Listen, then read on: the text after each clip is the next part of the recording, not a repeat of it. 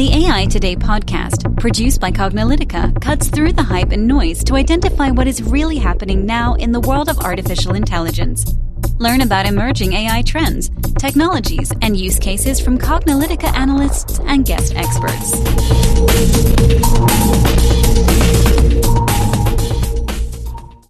Hello and welcome to the AI Today podcast. I'm your host, Kathleen Walch. And I'm your host, Ronald Schmelzer. So in today's podcast, we're going to spend a little bit of time taking a look at the robotics industry and maybe talk a little about sort of how we've got here to where we are here right now in 2020, recording this podcast and the state of the robotics industry. And if you've been following our podcasts and our research and also the things that we write in Forbes and in Tech Target, you'll see that we spend some time talking about the robotics industry as an industry. You know, not just in terms of what people do with robotics. There's a lot of interesting things going on with robotics, but we also like to talk about it as an industry because it's got some interesting challenges. Of course, we also have had some really interesting interviews about the robotics industry, including an interview with iRobot CEO Colin Angle. And we're going to continue to have those interviews. And, you know, it's kind of funny for many of you don't realize this. You know, I went to MIT as an undergrad and my undergrad advisor was Rodney Brooks. And when we started our AI Today podcast, I was actually hoping to have him as our very first interview.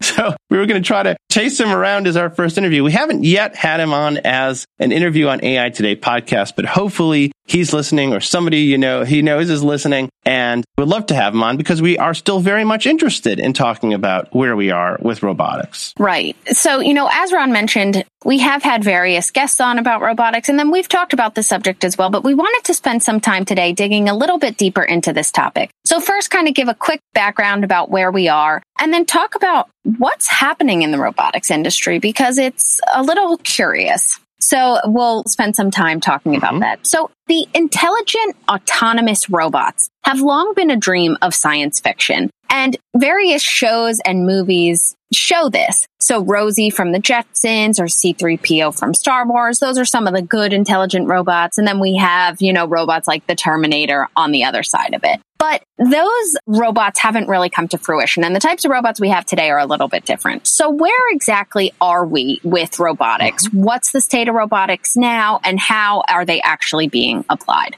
So for those who know a little bit about robots, actually the word robot comes from the Slavic word from there's a play called RUR by Karl Čapek and he coined the term robot and robot is robot, you know, in Slavic means to work, right? So it's just a little worker, right? You know, an autonomous little worker. And the idea of having some machine that can basically do these tasks, these repeatable tasks. You know, while some of it is science fictiony, especially the ones that can think and walk and move and do all the things that we can see in science fiction, you know, the current, the robots we have are actually exactly what the old Slavic, you know, root word is, which is they're just workers. They do repeat work. And those robots are really very not sexy at all. You know, they're traditional robots that we have that are actually in practice now, the ones that are actually doing work are the industrial robots that you see around and the other robots that we have that are vacuuming our floors and, you know, cleaning our swimming pools and executing all sorts of tasks. Those are basically just, you know, mechanical, right? Mechanical robots. And we like those robots. The reason why we use those robots is based on a term that the Japanese coined, the three Ks in Japanese, which turned into the four Ds in English, which were focused on the tasks that we would prefer a robot to do that humans really shouldn't be doing. Those are the four Ds are, you know, dirty tasks or dangerous tasks or dear, which means expensive tasks or dull, demeaning tasks. And, you know, when you think about those tasks that you would much rather have some sort of automated bot doing, you could think of, you know, the dangerous ones, like so manufacturing industrial robots that have been used for decades since the 60s and 70s in major automotive, you know, places. And then of course you could think of the bots that are much more the sort of more dull tasks, you know, the delivery bots and the vacuuming mm-hmm. bots. And, you know, that's kind of where you see the use of bots now that are actually in a practical way. Right. So some examples of where we've seen robots is manufacturing robots, like Ron said, and that those have been around for decades. Those put cars together, work on assembly lines, things like that. We have healthcare robots. We've started to see them where robots will wander the hallways of hospitals and they'll help deliver supplies and medications. We've also seen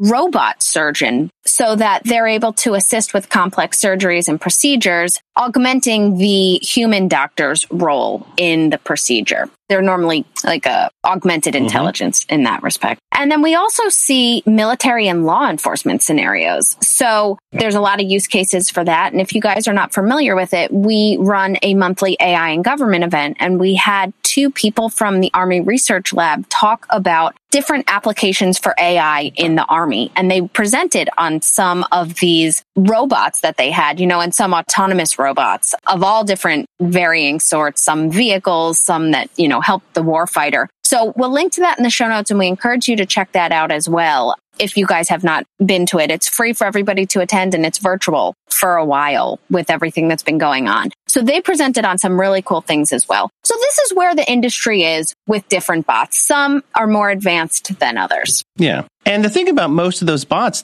they're actually performing real work every day. They're providing high value. They, you know, they're not going to go away tomorrow. The companies that are supporting them are very strong and very well funded and supported and they'll continue to exist. But of course, they're not, there's, there's very little in the way of machine learning in there. They're not intelligent bots. They're not meant to do, you know, random tasks. You're not going to ask that welding bot to start delivering shoes in hotel rooms. It's just, you know, it's just not going to happen. As a matter of fact, you know, we'd spent some time talking about this before. A lot of those bots are somewhat dangerous themselves. You know, the industrial bots, you really can't be in physical proximity. A human can't be in close physical proximity to industrial bots because they're not aware of your presence, right? And they usually have to be caged off. And it really took the emergence of something called collaborative bots, cobots, as a way to introduce some of the aspects of intelligence, which would be things like just awareness of the surroundings and a certain amount of retrainability that you could take this arm that might do one task and then quite easily, you know, train it to do another task. And it'll, within the bounds of what that arm can physically do, it can do those things. And that was the whole emergence of the so-called cobot or collaborative bot industry, which took off, I think about 10 years ago, maybe in the late 2000s is when the first cobot or arms. the 90s. I yeah. was when it was, yeah. First coined and, and then it became popular and they're still around providing value in, in various different ways. And that's, oh, that, yeah. that's one sense of the, of the bot, right? Right. And cobots actually, you know, a lot of robots that you think of and interact with, those are cobots. There's another type of bot where, you know, those are physical bots that we've been talking about, but they're software bots as well. And so as we mentioned that there could be physical robots roaming hallways, working alongside humans, stuff like that. There's also robots that can be software automated robots. So we've talked a lot about robotic process automation, RPA, and these are really software bots that do things that emulate humans' movements and can mimic tasks that we do. A lot of tasks related to what we do on the computer, things like that. So that's another type of bot. And we're not going to get into that too much in this podcast, but we do want to make sure that we're addressing all sides of it. An RPA implementation is able to act very similarly to how humans would interact. And so this software can help with different integration problems, different software integration problems that people have. So we also talk fairly regularly about this, like I said, in all of our podcasts. And Cognilytica recently produced a report on digitization and digitalization. So if you guys are subscribers, we encourage you to check that report out because it digs a little bit deeper. Digitization is really level zero of intelligence, but it's a foundational layer and that's where RPA comes into play. Mm-hmm. So that's why we bring it up in this podcast.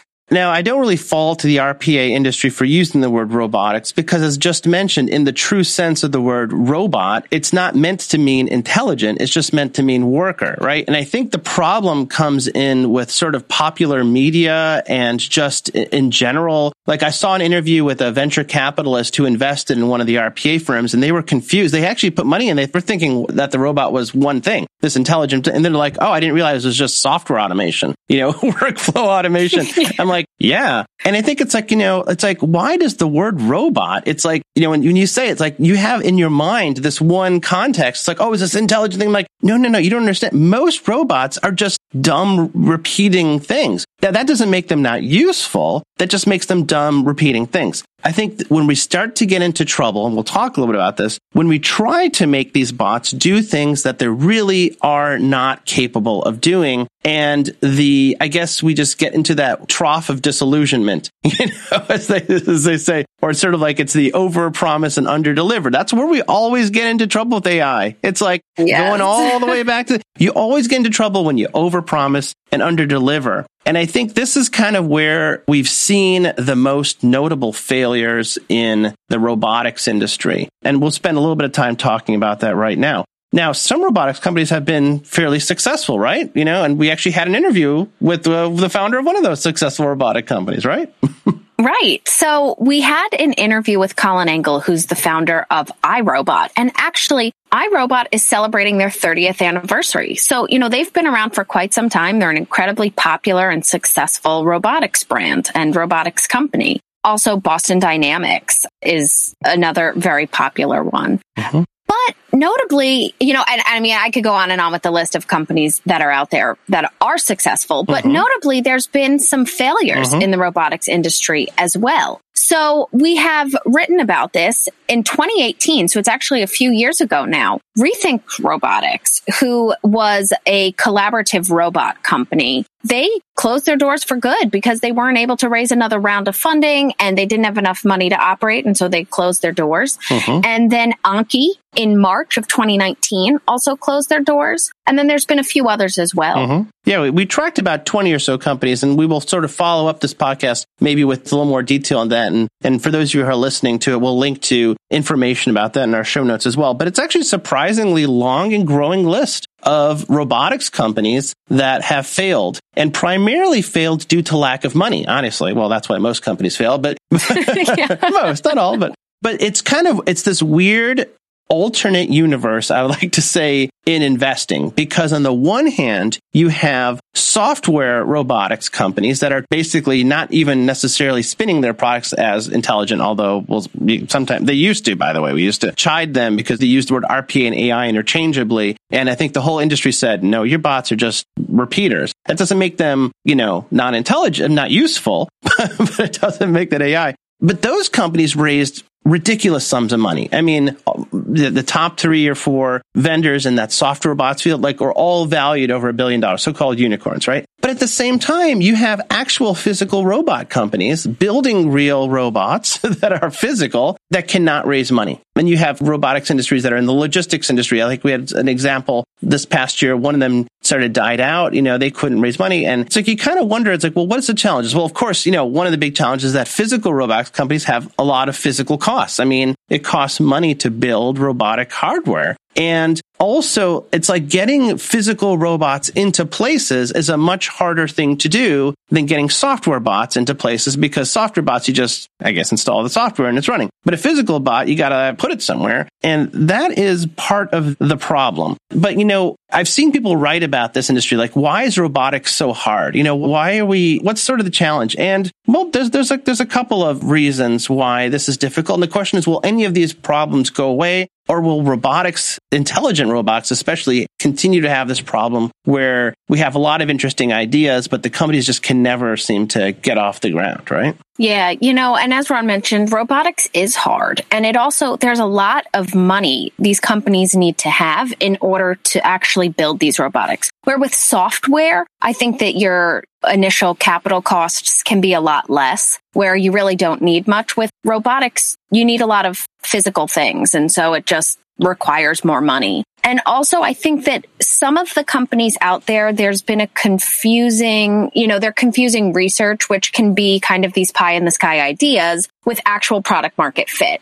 So I can build this cute little robotics toy and I'm like, wow, look at all that I've done and look at all the like technological advancements I've put into this toy. But in actuality, the children that they're marketing it to really don't care or they're marketing it to an adult market and it's super small and very niche. Right. And they're like, okay, well, my product market fit clearly wasn't there because only like 50 adults were interested in this toy. But look at all the cool things that I did with it. Exactly. Yeah, that's sort of the problem. It's like the, the people who run a lot of these robotics companies may be some of the best robotics researchers in academia. Around. Yeah, and, and, and around at all. Yeah. I mean, like, look, Rodney Brooks himself was one of the founders and CEO, I think, of Rethink Robotics, and he couldn't make it work. And nobody could argue that Rodney did not understand robotics. The guy basically was there during the whole second wave and sort of brought that whole thing. And so I don't think you can argue that it was a limitation of people who knew what they were doing. The problem was, is and continues to be product market fit, which is that, you know, what problem are these robots solving? And is the way that the robot's solving it a good fit for the problem you're trying to solve? If you're going to basically build a bot that's going to, a physical robot that's going to go down into a mine and it's going to excavate, you know, some coal face, you know, or whatever, it's not going to look like, uh, it's not going to need a face, you know, I'm just sorry to say, it's just not going to need a monitor that's got a, somebody's,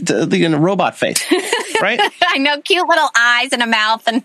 yeah. And we laugh, but if you look at the picture, I mean, we're not trying to single out, you know, Anki and and rethink. But if you look at the Baxter bot, it's got a monitor with a face. You know, maybe part of it is to kind of give you this impression, the anthropomorphizing thing, which is like, you know, is robot, I guess, happy with the kind of work it's doing? And it's like some sort of, I guess, visual feedback. But this is part of the disconnect, which is sort of what is the problem? What is the worker doing, right? This is, if you think of, again, the core of what the word robot is, it's there to basically do work that instead a human would do, right? And it's doing that work that a human really shouldn't be doing either because it's physically very difficult to do or you're like you're in some environmental space that's not really fit for humans or it's like really dangerous all the other things that we talk about really expensive and that's really what robots are good at and when a robot solves that need, it's like there should not be a problem, honestly, with raising money. Because if you're solving a need and you have a customer and you got a product fit, people are going to want it. And I think that for us is part of this continued look at robots. And the other reason why we talk about robots a lot, you know, at least I do talk, talk about robots a lot. And people are like, why do you care about robots? You know, it's AI.